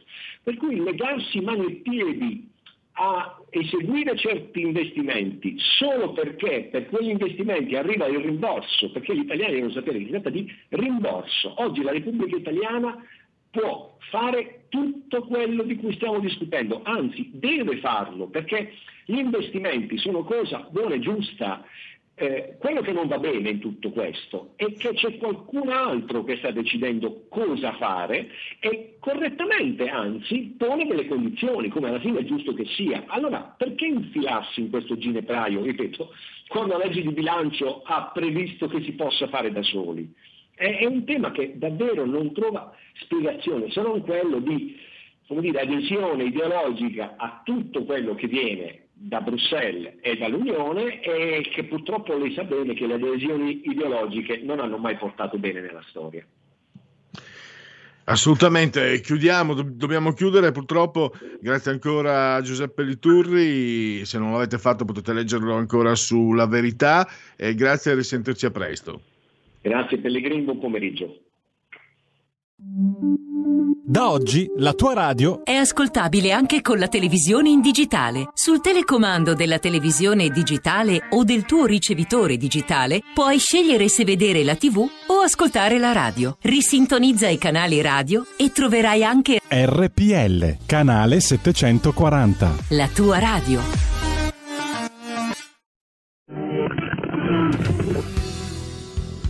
Il punto politico, una garanzia. Uh, un uomo, Pierluigi Pellegrin, che avete imparato a conoscere in tanti anni. Un uomo che è capace di portarvi voci diverse, voci nuove, cronaca, cultura, approfondimento, politica, uh, insomma tutto ciò di cui si nutre la radio. Non mancate l'appuntamento con uh, un rinnovato punto politico. Dalle 14.30. RPL. La tua radio. Stai ascoltando RPL. La tua voce è libera, senza filtri né censura. La tua radio.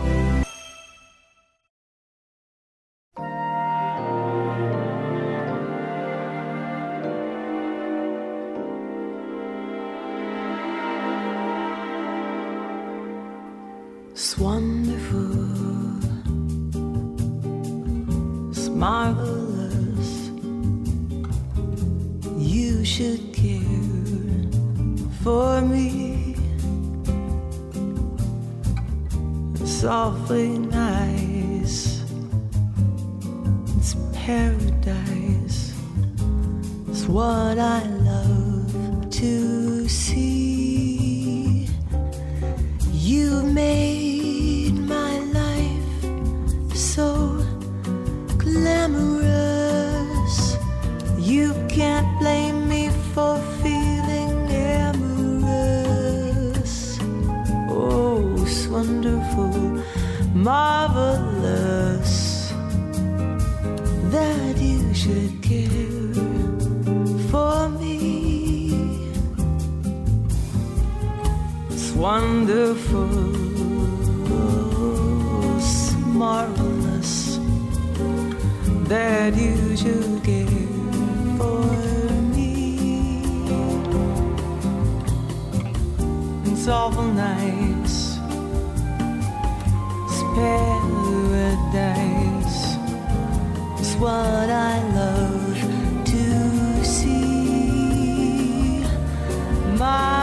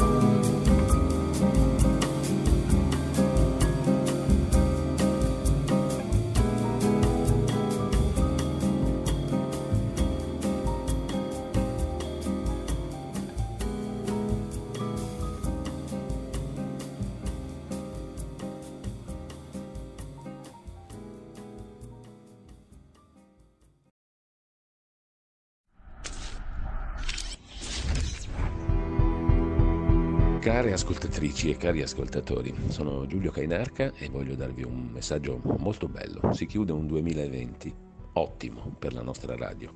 Gli ascolti sono cresciuti, la programmazione è cambiata ed è anche stata evidentemente molto apprezzata.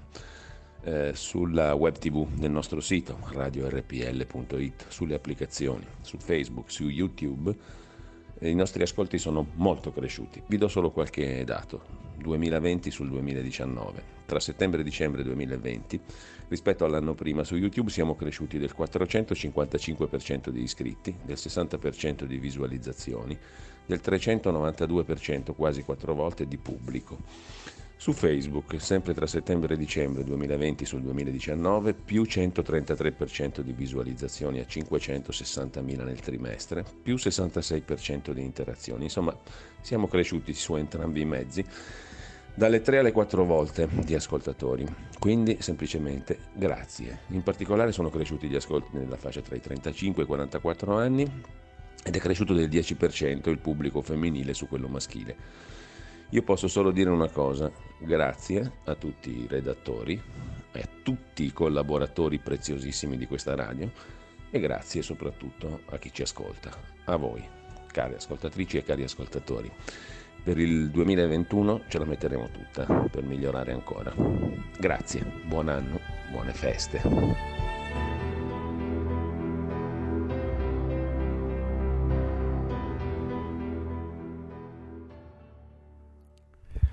Radio RPL, dopo Diana Crale e questo jingle, ridiamo la linea a Pierluigi Pellegrin. Pierluigi, purtroppo al momento l'ospite, l'ultimo ospite per quest'oggi non è disponibile, quindi teniamo aperte le linee. Non è disponibile per sempre o non è disponibile perché non, non trovi? Eh, perché purtroppo ehm, al cellulare eh, fa due squilli e poi viene inserita la, la- la segreteria. Eh, che significa allora che è al telefono? Allora, ehm, io direi, Giulio, di andare a un po' di sondaggi da far leggere. Innanzitutto, eh, Istat, dati Istat. Tu interrompimi pure se riusciamo ad avere l'ospite. Fatturato ordinativi dell'industria, a novembre si stima che il fatturato dell'industria al netto dei fattori stagionali diminuisca del 2% rispetto al mese precedente e aumenti del 3,8% nella media del trimestre settembre-novembre rispetto al trimestre luglio-agosto. E produzione nelle costruzioni, sempre dato Istat, fresco, novembre 2020 si stima che l'indice destagionalizzato della produzione nelle costruzioni aumenti dell'1,7% rispetto a ottobre, dopo i cali registrati nei due mesi precedenti. Nella media del trimestre settembre-novembre la produzione nelle costruzioni diminuisce lievemente dello 0,3 rispetto ai tre mesi precedenti. E adesso partiamo con, un, eh, con alcuni sondaggi. Eh, Vediamo un po'. Qui, qui sta succedendo qualcosa che non dovrebbe. Allora, vediamo un po'. Eh, perché non si apre? Apriti sondaggio, spiegati. Allora, eccoci. No, niente, eh, abbiamo dei problemi con, eh, con i sondaggi che stanno facendo i eh, capricci, quindi non vogliono saperne di, di farsi sentire. Allora noi andiamo a qualche aggiornamento, chiedo scusa per questo inghippo eh, inspiegabile, non so se sia, avevo letto che, sapete, il sistema Flash eh, non sarebbe stato più compatibile con eh, Microsoft, cose di questo genere, speriamo che non sia accaduta questa impossibilità di leggere i documenti in PDF, ma mh, sto parlando un po', diciamo così, a, a braccio perché eh, so che praticamente non era mai successo e quindi allora, intanto io cambio. E... Per me Pierluigi è stato un boicottaggio di Marco Pinti.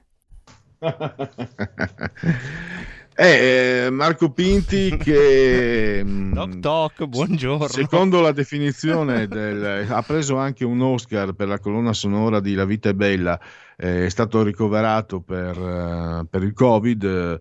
eh, Piovani mi sembra si chiami, adesso non ricordo bene. Nicola Piovani. Ecco, Marco Pinti fa parte di quella numerosa purtroppo schiera, Non cioè non è numerosa, sono pochi ma purtroppo fanno grossi danni, gli incivili, cioè coloro Vabbè, che frequentano gli io incivilmente volevo, volevo non è vero niente ovviamente. volevo virus, intervenire cioè perché mi- ero qui ho sentito che ti mancava l'ospite e mi, e mi faceva piacere aiutarti ma a va- boicottare mi ritiro nella ma mia mi ritiro nella mia la nostra grotta salute e la nostra e vita, saluto a tutto lo spettabile che pubblico non vorremmo mai vedere realizzati, tantomeno poi in una radio meravigliosa come RPL, vedere queste proprio inciviltà. Mi sembra che Piovani proprio fosse, ma non vorrei sbagliare, abbia usato un termine perfetto, no? incivili ha detto, i no mask e i negazionisti. e quindi ne va di mezzo la salute e sulla salute non si scherza. Una chiamata, Allora, una chiamata eh, per Luigi. eh? Abbiamo un ascoltatore, purtroppo ehm, eh, Renato Farina al momento non è proprio disponibile, quindi lo sentiremo un altro giorno.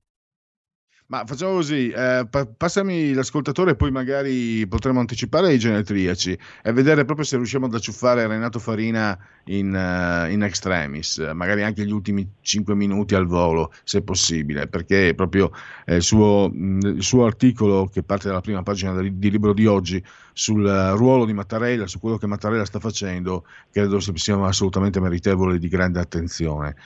Intanto la parola a chi ce l'ha. Pronto? Io Luigi ti rido io i sondaggi, stamattina stavo guardando così, stavo facendo uno zapping alla televisione, quello della Ghisleri che è più autorevole di tutti, l'ha sempre aspettato di tutti, dalla la Lega in, in grande ripresa, quasi al 25, 24,8, va bene? Così ti ho dato l'informazione. Quindi... Va bene. Prego Mario, No, perché continua pure. eh? No, Prego Mario, se eh, vuoi continuare. Sì, no, eh, Pierluigi, faccio un appello a te, alla radio, a tutti quanti, anche agli ascoltatori. Chi è che ha tradito Cesare? Bruto e Cassio, i, i nemici che l'aveva in casa.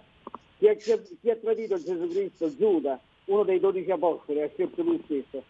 Stia attenti a chi ci sta vicino, i nemici non sono 5 Stelle e PD, lo vado dicendo da un anno, ma voi non mi volete credere, forse solo tu mi credi Pierluigi. Stiamo attenti a- al, ve- al vecchio rimbambito di, di che sta lì a, come si chiama, a signor Berlusconi, non, non mi ricordo la località dove, perché sta facendo un doppio gioco sport No, non sta più a Arcore, adesso è in Francia per la sua sicurezza. per la sua sicurezza. Ma veramente Sicurezza di salute. Pierluigi, ma tu veramente credi che la badante che di 10 anni, una certa Maria Rosario, che praticamente gli cambiava anche il pannolone la sera, vista anche la sua veneranda età, non, lui non sapeva niente che questo avrebbe votato per il governo? O che due o tre transfughi lui non, non, non sia d'accordo con quelli di Forza Italia per supportare questo governo? Ma la vedi Madamina Barbara Palombelli e chiudo la sera come è diventata rete Conte? La, la, la, la radical cicchina Barbarina Palombelli, quella delle redazioni romane della Repubblica o del Circolo Canottieri? Eh, E quindi praticamente attenti che i nemici ce l'abbiamo vicino. Lui grida, grida, grida ai comunisti, ai comunisti, ai comunisti, ma i comunisti ce l'ha in casa e gli dà pure tanto da mangiare. Dico solo questo, ciao caro. Grazie a Mario. Eh, intanto a- a- mi appropinquo d'altra fonte, per- sono riuscito a recuperare i sondaggi, un sondaggio quorum, dunque mh, eh, condizione, attuale condizione lavorativa autonomi 9,6%, dipendenti 34, disoccupati 3, casalinghe 12, studenti 9, pensionati 25, la fiducia nel governo molta o abbastanza 19,2, poca o nessuna 54, quindi preponderante. Eh, la fiducia sull'Unione Europea molta e abbastanza andiamo al 68, quasi 69%, poca o nessuna meno del 30%. Eh, la preoccupazione del coronavirus, eh, eh, molto preoccupato 54,4, abbastanza preoccupato 37,0, poco preoccupato 7%. Ve l'ho detto, eh, quelli come il Marciano Pinti, i negazionisti e i no mask sono una minoranza, però purtroppo ciò non toglie insomma, che possano fatto essere personale, dannosi, per fatto personale, mi perdoni Allora, eh, Pellegrin, questo invece è per fatto personale non sono negazionista, fondo ecco, grazie. chiedo e prego di essere tolti. Eh, gli interventi e le dichiarazioni del Presidente del Consiglio in questi giorni Giuseppe Conte, dunque il suo parere sulla crisi di governo in pratica, eh, convincente Conte per il 32%, non convincente 34%, eh, non li ha seguiti il 34%. Eh, gli interventi di Matteo Renzi, eh, convincenti il 12%, non convincenti il 52%, il 36% non ha eh, seguito il dipanarsi. E Pierluigi, poi abbiamo due chiamate. Purtroppo per oggi Renato Farina proprio non, non risponde. Oh, sono, sono dispiaciuto, evidentemente avrà avuto eh, qualche problema perché di solito ehm, le interviste con lui sono sempre andate a ottimo fine, a buon fine. Allora, ma secondo me, sai cosa Giulio? Ha saputo che c'è un negazionista no mask eh, in studio e quindi una- probabilmente si è sottratto a un, eh, a un rischio, soprattutto è sottratto al rischio di poter essere accomunato a un no mask, a un negazionista, che eh, tra l'altro, ho detto, sono anche la minoranza, quindi eh, sono, oltre ad essere pericolosi, sono piccoli, poveri, eh, no, poveri no, sono piccoli di numero, esigui di numero, ma enormi di pericolosità. Pronto? Ciao, sono Marco D'Amato, Pellegrini. Ciao. Allora, io mi voglio riallacciare a quanto dicevi circa prima delle tre e mezza sul fatto che ci dicano almeno una volta per tutte, ci mettano in galera perché noi siamo sovranisti e quindi portatori di un'idea per loro criminale. Non hanno bisogno di utilizzare un metodo così cruento. Te lo dimostra quello che è successo negli Stati Uniti, dove i parlamentari repubblicani che hanno osato dire che le elezioni erano truccate si sono viste tagliare i finanziamenti da parte delle grandi case, dalle grandi major americane, dalle grandi lobby economico-finanziarie, perché noi sappiamo bene che la politica americana è finanziata dal punto di vista privato. Il sistema è stato molto abile perché per vent'anni ci hanno detto che la politica era marcia e quindi doveva essere tagliato il finanziamento pubblico perché toglieva soldi dello Stato che potevano essere impiegati per, gli, per i cittadini. Naturalmente la gente ha votato contro il finanziamento pubblico ai partiti, i partiti adesso rischiano davvero di scomparire per una ragione semplice, non sono più liberi, perché quando tu ti affidi ai finanziamenti privati e non quelli del singolo cittadino, ma quelli delle grandi lobby economico-finanziarie, tu diventi semplicemente portatore delle idee non della gente, ma di quelle lobby finanziarie, perché se non lo fai ti tagliano i finanziamenti pubblici e quindi tu hai finito di fare politica. Sostanza, chiudo, il politico del terzo millennio rischia di diventare semplicemente un esecutore materiale in tutti i sensi delle lobby economiche e finanziarie che non fanno l'interesse dei, dei- dei cittadini ma il proprio interesse economico. Ciao, grazie. Grazie a Marco da Mantova. Un'altra telefonata, credo di aver capito. Pronto? Pronto? Sì, buongiorno.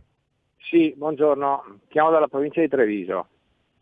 Sono eh, un artigiano e non ho dipendenti, lavoro da solo. Eh, nei mesi di marzo e aprile eh, non mi hanno permesso di lavorare e sono risto- stato ristorato con 600 euro in totale, cioè io in totale ho preso 600 euro. A febbraio mi hanno chiesto 940 euro di INPS e a maggio mi hanno chiesto 940 euro di INPS. Ora io lavoro da solo, ma ho eh, una famiglia sulle spalle formata da moglie e tre figli. Allora, eh, in civile è chi pretende che una famiglia di cinque persone possa vivere per due mesi con 600 euro. Io non voglio assurgere al, al grado di negazionista, però scettico lo sono e lo resto fieramente. Grazie e buona prosecuzione del programma. Ancora Eh, allora, difendetelo pure, lo spargitore di, di veleno e di virus, eh, difendetelo, lui ci ammazza e voi lo difendete. Evidentemente lo spirito autolesionistico dell'essere umano eh, tracima. Se non ci sono altre telefonate vado avanti con i sondaggi. Ancora, ancora una Pierluigi, poi le, le- anzi ancora due, poi le chiudo perché ci sono anche i genetriaci. Pronto? Pronto? Eh, parlo da Brescia. Dunque, mi viene in mente una cosa. Quando Di Maio è diventato ministro degli esteri, è andato, è andato eh, eh, in... Oddio, adesso mi... Oh, mamma.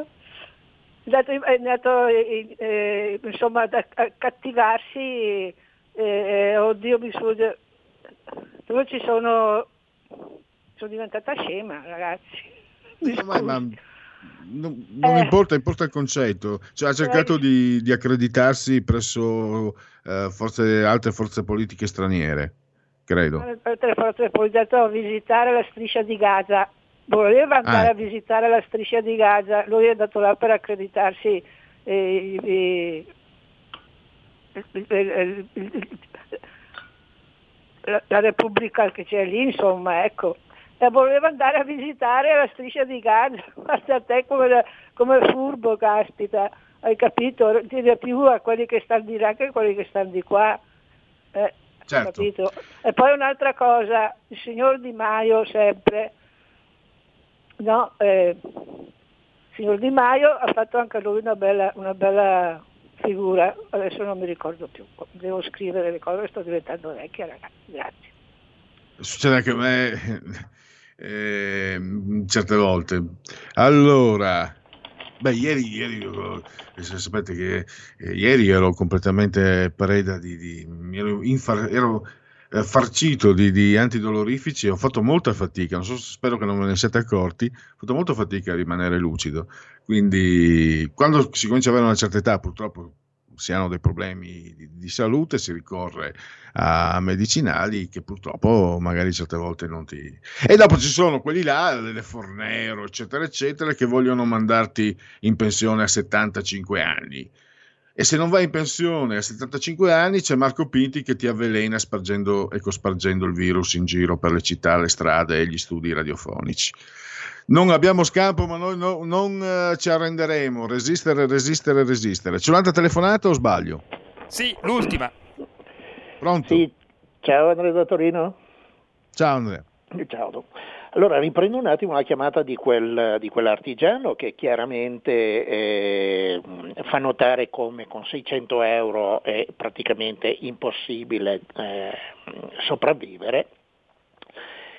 La questione fondamentale è che eh, non possiamo permettere a eh, certa gente di stabilire uno con quanto dobbiamo vivere, due tolte le imposte che ci rubano ogni anno fino a un massimo del, anzi a un minimo dell'80%, dall'80% in su, che questi decidano per noi quanto debba rimanermi in tasca per poter sopravvivere.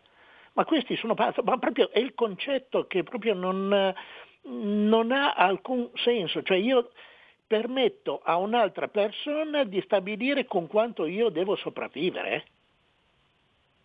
Ma, mm, siamo completamente fuori qua, è una cosa che non sta, non sta in piedi. Benissimo, purtroppo ehm, è vero. Allora, grazie all'ascoltatore. Noi andiamo a chiudere con i sondaggi genetriaci in pochi minuti.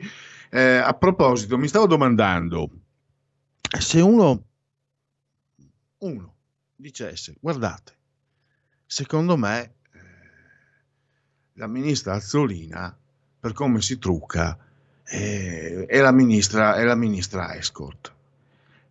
Cosa succederebbe? Impiccati, radiati, distrutti.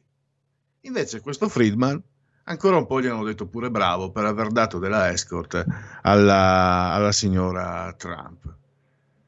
E questo, tanto questa non è una bella situazione perché comportamenti di questo genere, ma soprattutto il fatto che è questo che non funziona più, quando uno ehm, sbaglia in modo così clamoroso, schifoso, untuoso, viscido, ma stando dalla parte giusta, non viene raggiunto da nessun tipo di, diciamo, di punizione, chiamiamola così, e dall'altra parte il senso di giustizia esplode. Perché, questo prende i soldi nostri e quindi eh, guardate su Dagospia, colui che è famoso in Italia per essere americano, lo, disse- lo ha scritto il New York Times. Allora, eh, stavo andando sui sondaggi, abbiamo l'alleanza tra PD e 5 Stelle, mh, ormai è finita 36, andrà avanti meglio di prima 36 e non indica 28. Eh, sarebbe meglio per l'Italia continuare col governo Conte 40, far nascere un governo che sia guidato da un altro Presidente del Consiglio 14, sciogliere il Parlamento e andare a votare il 31%. Ehm, se Conte stasera avesse la fiducia, Conte ha ottenuto la fiducia al Senato, secondo lei quanto potrà durare dopo aver ottenuto la, eh, la fiducia? Pochi giorni 10%, pochi mesi 36%, per due anni fino alla fine della legislatura il 33%. Lei si sentirebbe più tranquillo con un'Italia guidata da eh, Conte Zingaretti 47%, Meloni e Salvini 38%, nessuno 20%. E adesso andiamo ancora. Intenzione di voto, queste sono dell'SVG, eh, che so- però mi sembravano vecchie. Comunque Lega 21,8. Eh, il parti- ah, sono nuove perché hanno il partito di Giuseppe Conte. Lega 21,8, il partito di Conte 16. Boom! Fatemelo dire. Fratelli d'Italia 15,9, PD 15,4, 5 Stelle 10,1, Forza Italia 5,4, Italia Viva 2,8, 3,7 per azione Calenda.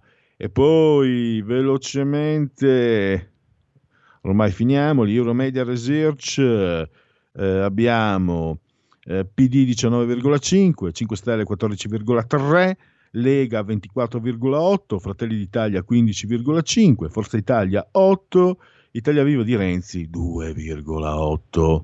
Poi vediamo se ci sono anche... Allora, no. Mm, soddisfatto della, maggior- della nuova maggioranza, sì, 32, no, 53. E poi l'ultimo sondaggio e poi genetriaci unplugged. Abbiamo, questo è, è un sondaggio EMG. Abbiamo Lega 23,7, PD 20,1, Fratelli d'Italia 16,4, 5 Stelle 14,1, Forza Italia 7,5, Italia Viva di Renzi qui al 4. E poi vediamo le priorità, sanità 81, lavoro 66, eh, i soldi del Recovery Fund eh, 50, la scuola 42, la giustizia 15, legge elettorale 10. Genetriaci, ricorrenze, commemorazioni del terzo giorno di piovoso, mese del calendario repubblicano per i gregoriani ne mancano 343 alla fine, per tutti è un venerdì 22 di gennaio, Vinars, anno domini 2021. La verità è figlia del tempo e la conoscenza è verità, lo ha detto Fran- Francis Bacon. Qualcuno sospetta che Francis Bacon fosse Shakespeare. Era una teoria. Eh, John Donne, un ehm, poeta, la morte non sarà più morte e tu morte morrai. Francis Picabia, un grande del dadaismo, Antonio Gramsci, Lauristano, i quaderni dal carcere, Porfirio Lu- Rubirosa, il playboy, e poi un archistar, Bruno Ze- una vera archistar come Bruno Zevi, Fratelli d'Italia, scritto da Alberto Arbasino, non il pittore, un grande scrittore di Voghera, scomparso lo scorso anno. Viva la foca, un grandissimo film di Nando Cicero. Piper Lowry, ehm, tre no- attrice, tre nomination, zero Oscar. Eh, io l'ho sempre considerato un trombone dell'intelligenza italiana, Giovanni Raboni, qualcuno ha detto che il Pier Vincenzo Mengaldo lo elogiava nella sua antologia della poesia italiana, ma non sono mi permetto di non essere d'accordo. Il PLI, segretario Valerio Zanone, un grande attore che ci ha lasciato qualche anno fa, John Hart, due nomination, Oscar di Mezzanotte, Elephant Man, Malcolm McLaren, il punk, poi abbiamo Jim Jarmusch, se avessi tempo chiederei a Carnelli dei film di tipo Mystery Train e Deadman, davvero un grande. Poi abbiamo, ah, compie gli anni oggi, auguri al sessantesimo compleanno di Maria Teresa Baldini, che è stata anche nella Lega, adesso in Forza Italia, è stata anche voce di RPL. Ne dimostra la metà, complimenti. Poi la meravigliosa, qui chiudiamo veramente in bellezza, Diane Lane, eh, fantastica attrice, una nomination zero Oscar. E poi in casa Lega, anche qui una voce di- storica di RPL come presidente dei senatori leghisti a Palazzo Madama, Massimiliano Romeo.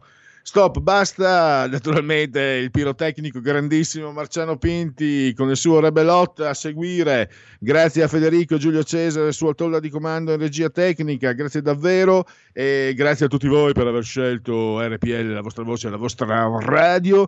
Buona domenica e soprattutto buoni fix Cen Cen a tutti. Avete ascoltato il punto politico.